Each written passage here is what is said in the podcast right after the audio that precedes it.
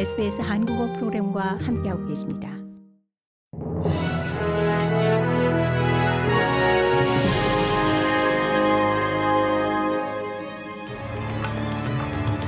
(2023년 2월 6일) 월요일 아침에 SBS 한국어 간추린 주요 뉴스입니다.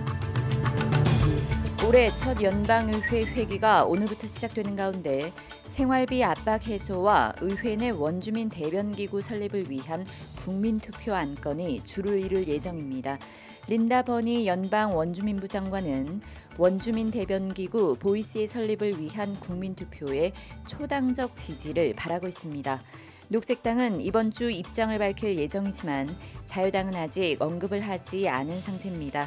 버니 원주민부 장관은 적정 시기에 국민투표와 관련해 더 세부 내용이 제공될 것이라고 말했습니다. 존 바릴라로 전 뉴사우스웨일즈주 부총리가 연봉 50만 달러의 무역 투자 대표부 초대 대표직에 임명된 경위를 조사한 보고서가 오늘 정부에 제출돼 대중에 공개됩니다. 바릴라로 전 부총리는 주 부총리 겸 통상장관 재직 당시 뉴욕 주재 무역 투자 대표부를 신설했고 이는 정계 은퇴 후 자신이 대표직에 앉기 위한 계획이었다는 의혹에 직면한 바 있습니다. 이에 몇 달에 걸친 조사와 10여 차례에 걸친 청문회 후 해당 보고서가 마무리됐습니다. 바릴라로 전 부총리 스캔들로 주정부 내 각종 의혹이 불거졌으며 논란이 확산되자 바릴라로 전 부총리는 해당 직책에 임명된 지 2주가 채 되지 않은 지난해 6월 해당 직을 포기한다고 발표한 바 있습니다.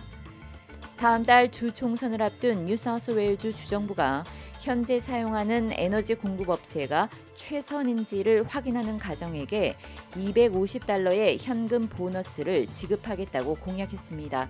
이에 따라 서비스 뉴사우스웨일즈 웹사이트에는 가정과 중소사업체가 이 전기와 가스 서비스를 비교할 수 있는 무료 서비스가 포함됩니다.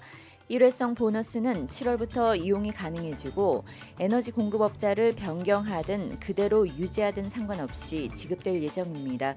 뉴사우스웨일주 주정부는 약 200만 명의 에너지 사용 고객들이 제안을 받아들일 것으로 예상하고 있습니다. 주정부는 이 정책을 위해 5억 달러의 비용을 지출할 계획입니다. 미국이 본토 상공을 침범해 격추한 버스 세 대 크기의 이 중국 정찰 풍선 잔해를 수거해 침투 의도 등을 분석하는 작업을 본격화하고 있습니다. 기상 관측용 민간 장비라고 주장해온 중국은 이 격추는 국제법에 어긋나는 과잉 반응이라며 반발하면서 대응 조치를 예고했습니다. 하지만 풍선에 매달린 장비 중에 통상 기상 관측이나 민간 연구용으로는 쓰이지 않는 장비가 탑재됐을 뿐만 아니라 비행 고도와 거리를 확대한 정교한 기술이 적용된 것으로 알려졌습니다.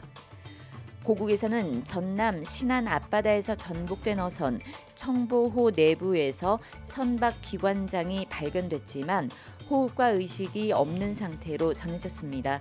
나머지 실종 선원 8명에 대한 수색 작업이 이어지고 있고 선박 인양 작업은 이르면 오늘 시작될 것으로 보입니다. 한편 서울시가 서울 광장에 허가 없이 설치된 이태원 참사 분향소를 한국 시간 오늘 오후 1시까지 자진 철거하지 않으면 강제 집행에 나서겠다고 예고하자 유족 측이 강하게 반발하고 있습니다. 이상이 2월 6일 월요일 오전에 SBS 간추린 주요 뉴스입니다.